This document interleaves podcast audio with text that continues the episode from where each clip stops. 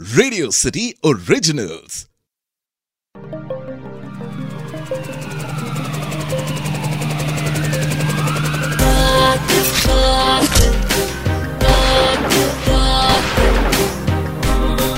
He's a serial killer. He's a serial killer. Qatil, a saga of serial killers. जुर्म की दुनिया में कुछ लोग इस वजह से कदम रखते हैं क्योंकि उनकी कोई मजबूरी होती है। तो वहीं उसके बिल्कुल विपरीत कुछ लोग ऐसे भी होते हैं जो इसलिए कदम रखते हैं क्योंकि उनके दिमाग में एक सनक होती है। ये भी कह सकते हैं कि ये लोग सैडिस्टिक नेचर के होते हैं। आज हम जिस सीरियल किलर की बात करने वाले हैं, उसकी कहानी भी कुछ ऐसी ही है। क्या?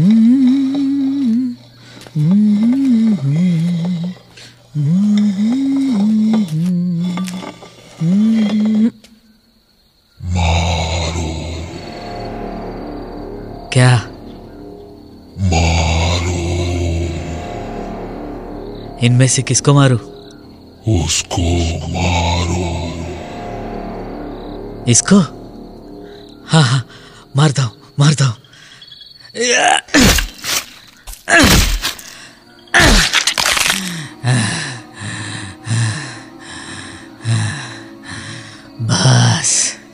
अब खुश। भेज दिया मैंने उसको तेरे पास।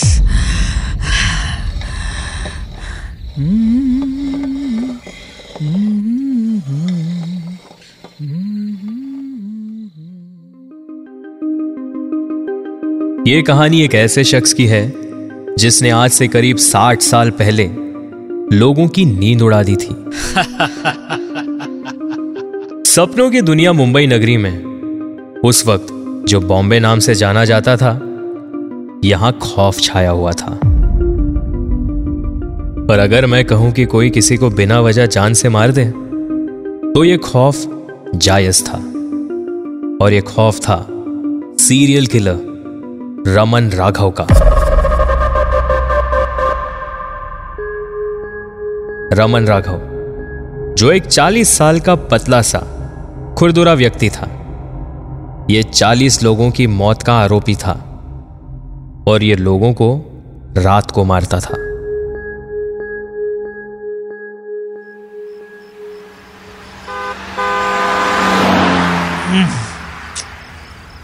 ये बड़े बाप की औलाद साला रात को भी सोने नहीं देते। हम्म। अरे भेको तो अभी तक सोया नहीं? अरे पकिया मेरी तो नींद ही छुड़ गई है। अरे वो अब्दुल चरसी नहीं क्या? सुना मैं उसके बारे में। पता नहीं कौन है वो। सोई में लोगों का सर फोड़ देता है। फट रही यार। हाँ यार भेको साला एक तो दिन भर भीख मांगो और ऊपर से रात को ये सब टेंशन। साला आदमी जावे तो जावे किधर? चाइला तेरा बात सुन के मेरे को भी डर लग रहा है। चल्ला बीड़ी ला।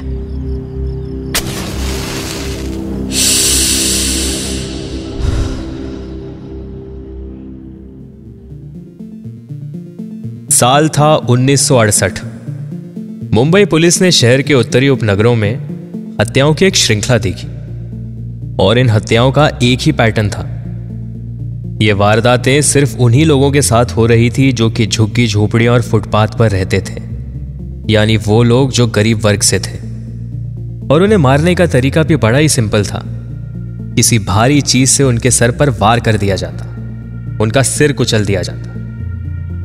यह वारदात थी 1968 की, और पुलिस के छानबीन के दौरान यह पता चला कि साल 1965 और सड़सठ में बॉम्बे के पूर्वी उपनगरों में इसी तरह के मर्डर्स की एक श्रृंखला हुई थी, जहाँ 19 लोगों पर हमला किया गया था, जिसमें से नौ ने दम तोड़ दिया।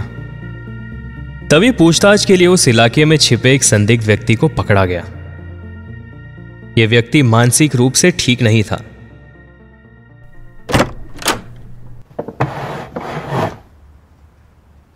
क्या रे? उधर वो गली में जो मर्डर हुआ? उधर क्या कर रहा था तू रात को? हाँ? साहब वो अपन कचरा बीनने का काम करता है ना तो रात को घूमना पड़ता है। क्या फिर कचरा बीनने का काम बारह बजे के बाद होता है? साहब कचरा तो कचरा है ना उसको क्या मालूम बारह बजा है कभी भी जाओ कभी भी उठाओ। क्या रे शाना बनता है क्या? नहीं नहीं साहब वो तो अपन बचपन से है। चायला। नहीं नहीं साहब। होशियारी दिखाता है हाँ? नहीं। होशियारी दिखाता है। जेवढा विचारला है ना उतना ही बोलने का? क्या? हाँ हाँ साहब हाँ। ठीक है साहब ठीक है। साहब इतना रात को आप मेरे को उठा के लेके आए। मेरा काम खोटी हुआ साहब। जरा चाय बिस्कुट तो मंगाओ साहब। अरे तावडे काय कुठून आणलाय याला वेडा वाटतंय मला। चल निघ आता तू। जभी बुलाएगा तभी आने का। चाय पानी कुछ नहीं। चल। ठीक है साहब ठीक है। चाय पानी मंगाओ मैं सलाम साहब सलाम सलाम। छानबीन के दौरान उसके रिकॉर्ड्स खंगाले गए। तो उन्होंने चोरी और हत्या के आरोप दिखाए। लेकिन हत्या के आरोप साबित नहीं हुए। पुलिस ने भी सोचा भला ये व्यक्ति जो मानसिक रूप से स्वस्थ नहीं है और छोटी मोटी चोरियाँ करता है वो भला क्या मर्डर करेगा? पुलिस ने भी उसे कुछ दिन कस्टडी में रखा और फिर छोड़ दिया। ये व्यक्ति और कोई नहीं, रमन राघवी था। ये बात 1965 और सड़सठ की थी। जब 1968 में इसी तरह की मर्डर्स की श्रृंखला फिर से दोहराई जाने लगी, उस वक्त पुलिस महकमे में एक ब्रिलियंट कॉप रमाकांत कुलकर्णी ने as a head of crime branch join किया। ज्वाइन करते ही उन्होंने 1965 और सड़सठ के मर्डर्स की फाइल्स खोली। और उस मर्डर से जुड़े हुए सारे लोगों की जाँच की। उनके हाथ वैसे तो कुछ नहीं आया, लेकिन एक नाम उन्हें खटक रहा था, और वह नाम था रमन राघव का। और यह नाम सारे फाइल्स में मौजूद था, और इस गुत्थी को सुलझाने के लिए उन्होंने तय किया कि अब वो भी एक अपराधी की तरह ही सोचेंगे। एनवायरमेंट क्रिमिनोलॉजी थियरी के अनुसार अपराध अपराधी के आवास से सुरक्षित दूरी पर होता है और साथ ही परिचित क्षेत्र से बहुत दूर नहीं होता। हाल ही में हुए मर्डर लोकेशंस के आसपास कई फिंगरप्रिंट्स पाए गए थे, जिनमें से कुछ फिंगरप्रिंट्स रमन राघव के भी थे। इसलिए उन्होंने मर्डर लोकेशंस यानी मलाड, कोरेगांव, जोगेश्वरी, इन एरिया पर विशेष ध्यान देने के साथ साथ सारी पुलिस फोर्स ने मैनहंट शुरू कर दिया था। और एक दूर के परिचित ने यह पुष्टि भी की कि रमन राघव वापस आ गया था।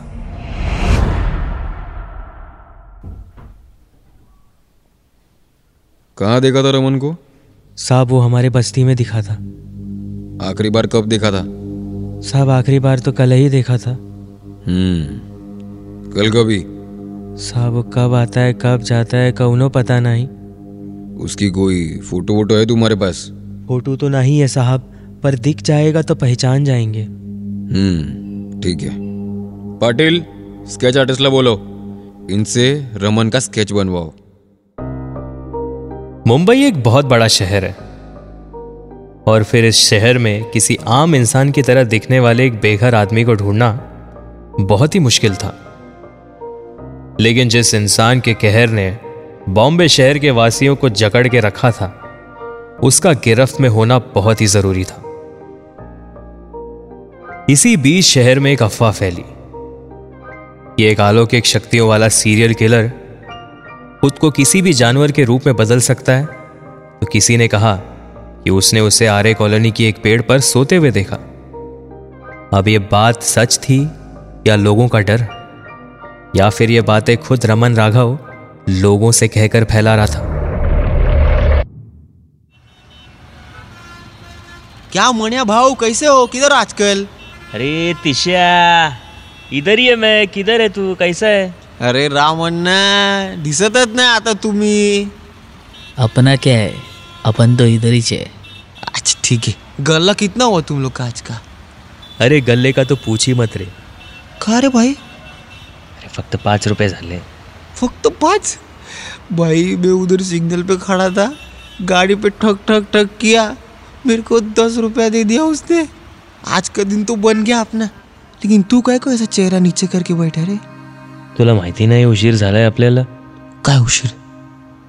अरे वो सुना नहीं क्या? जो सोए में लोगों के सिर फोड़ देता है। हाँ हाँ क्या हुआ उसका? वो जानवर का रूप ही ले लेता है। काय बोलतो खरंच रामन्ना सुना है क्या तुमने ये? सुना नहीं। अपने को तो मालूम है। उसके पास अलौकिक शक्ति है और वो भगवान से डायरेक्ट बात करता है। काय बोलते हैं? अरे पेड़ पे सोता है वो। फिर भी उल्टा होके सोता है? हाँ।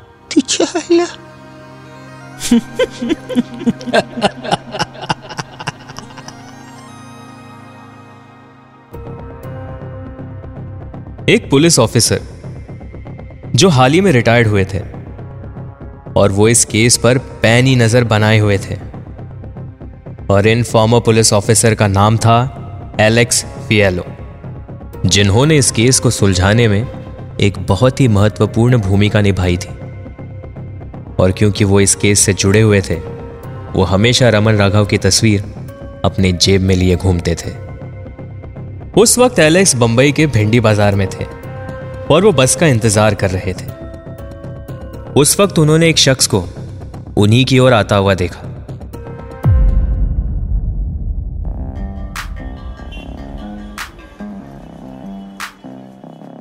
ये सामने से कौन आ रहा है? इतनी अजीब चाल हाथ में छतरी। इसकी छतरी गीली क्यों है? यहाँ तो बारिश हुई नहीं आज पूरे दिन। समथिंग स्पेशल ए ए ताम इधर ये। कौन मैं? हाँ तू। इधर आ। कहाँ से आ रहा है? वो मलाड से आ रहा है ना साहब। मलाड में किधर से? चिंचोली चिंचोली मलाड। चिंचोली मलाड? अभी कुछ दिनों पहले उधर ही मर्डर हुआ था और टेलर का। कहीं ये रमन राघव तो नहीं? एक minute let me check the photo देख तो रमन राघव ही रहा है। लेट मी चेक ए तेरे जेब में क्या है रे? कुछ नहीं है। कुछ अरे नहीं दिखा ना रे। कुछ नहीं सर अरे दिखा। टूटा हुआ चश्मा थिम्बल मतलब मलाड के टेलर को इसी ने मारा था। यही रमन राघव है। Let me call the jeep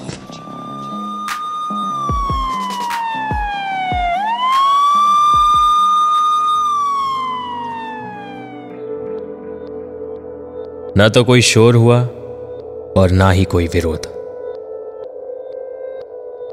interrogation के वक्त उससे पूछा गया कि वो लोगों को क्यों मारता था। लोगों को इतनी बेरहमी से मारने पर उसे कोई पछतावा होता था या नहीं? पर जवाब में उसने जो कहा, उसे सुनकर आप चौंक जाएँगे। उसने कहा कि उसने जो भी कुछ किया, उसे उसका कोई पछतावा नहीं है। उसने ये सब भगवान के आदेशानुसार किया है।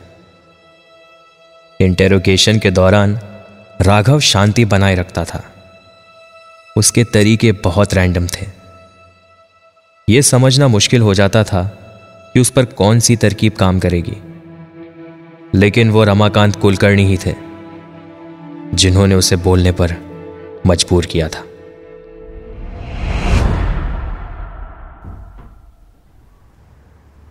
एनी प्रोग्रेस कुछ बोला वो? नाही साहेब फ़र्स्ट सेकंड थर्ड सगळं ट्राय केलं मुळीच नाही खोल रहा है वो। हम्म लेट मी ट्राई क्या रमन मुई नहीं खोल रहा है तू?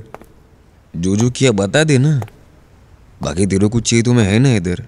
बोल क्या चाहिए तेरे को? मंगाता है मैं। क्यों मस्करी करते हो साहब?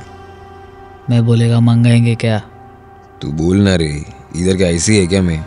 बोल। अपने को ना साहब चिकन माँगता है। चिकन। बहुत दिन हो गया ना अपन खाया नहीं। तो राघव ने चिकन की मांग की। फिर उसने और खाना मांगा। इसी के साथ उसने तेल कंगी और एक शीशे की मांग की। एक आरोपी जिस पर हत्या के आरोप हैं। और वो इंटेरोगेशन के दौरान ये सारी मांगे कर रहा था। और ये सारी मांगे कुलकर्णी पूरी कर रहे थे। खाना खाने के बाद उसने नारियल तेल को अपने बॉडी पे लगाया। खुद को कुछ देर तक शीशे में देखा। देख रमन, तेरे को जो चाहिए था, वो सब दिया मैंने। चिकन, कंगी, तेल, शीशा। और देखना कितना मस्त लग रहा है तू। अभी जो मेरे को चाहिए वो तू देगा क्या? पूछो ना साहब क्या पूछने का है तुमको? मैं सब बताएगा। ठीक है तो बता तूने अब तक कितने लोग को मारा? कहाँ मारा? कैसे मारा? एक एक करके डिटेल में बता। बताएगा ना साहब और बताएगा ही नहीं दिखाएगा भी। आप बस एक जीप दो विटनेस और कुछ हवलदार लेके मेरे साथ चलो। आरे कॉलोनी जाने का है। राघव अपने साथ पुलिस वालों को आरे कॉलोनी की झाड़ियों के बीच ले गया, जहाँ उसने पुलिस वालों को लोहे का फलक्रम दिखाया, जिस पर खून के छींटे थे, जिसे उसने झाड़ियों के बीच छिपा के रखा था। और साथ ही उसने अपने छिपाए हुए छोटे मोटे हथियार भी दिखाए, जैसे चाकू स्क्रू ड्राइवर वहाँ पर लूटी हुई कुछ चीज़ें भी बरामद हुई। राघव ने कहा कि एक बार उसने आरे में एक झोपड़ी देखी। अंदर झांकने पर उसने पाया एक औरत और एक बच्चा। उस औरत ने अपने गले में सोने का एक नेकलेस पहन रखा था। उसने उस पर अपनी नज़र बनाई रखी। एक दिन उसने उसे सोते हुए देखा। उस वक्त उसका पति ठीक उसकी बगल में सोया था। उसने जल्दी से उसकी चेन उस औरत के गले से उतारी और दरवाज़ा बंद था और फिर उसने उस आदमी को तब तक आयरन रॉड से मारा जब तक कि वो मर नहीं गया। वो उस औरत के साथ सोना चाहता था लेकिन इस बीच कोई वहाँ आ गया। ए, अरे क्यों मार रहा है? अरे रुक जा। ए, अरे रुक। और वो वहाँ से भाग गया। आगे चलकर उसे पता चला कि जो सोने का नेकलेस उसने चुराया था, वो नकली था। इस कन्फेशन के बाद डिफेंस काउंसिल पीवी पवार ने राघव की तरफ़ से एडिशनल सेशंस जज के सामने मानसिक अवस्था ठीक ना होने का केस बनाया। इस पर जज ने आदेश दिया कि रमन को एक महीने तक ऑब्ज़र्व किया जाए। ऑब्जर्वेशन के बाद राघव को मानसिक रूप से स्वस्थ घोषित किया गया। और राघव को फांसी की सजा सुनाई गई। इस फैसले की पुष्टि के लिए हाईकोर्ट में कन्फेशन के लिए भेजा गया। राघव से पूछताछ करने और निगरानी के लिए सैकेट्रिस्ट का तीन सदस्यों का पैनल गठित किया गया था। पैनलिस्ट ने कंफर्म किया कि वो क्रोनिक पैरानॉइड स्किजोफ्रेनिया से पीड़ित था। मानसिक रूप से बीमार होने की वजह से उसकी सजा को आजीवन कारावास में बदल दिया गया। उसे पुणे के येरवाड़ा जेल में रखा गया। और फिर साल उन्नीस सौ सतासी में किडनी फेलियर के चलते ससुन हॉस्पिटल में राघव की मृत्यु हो गई। जितनी आसानी से रमन लोगों को मौत की घाट उतारता था। उतनी आसान मौत उसे नसीब नहीं हुई, क्योंकि ऊपर वाले की लाठी में आवाज़ नहीं होती। तो ये थी कहानी सीरियल किलर रमन राघव की। आप सुन रहे थे Qatil, a saga of serial killers, only on radio city.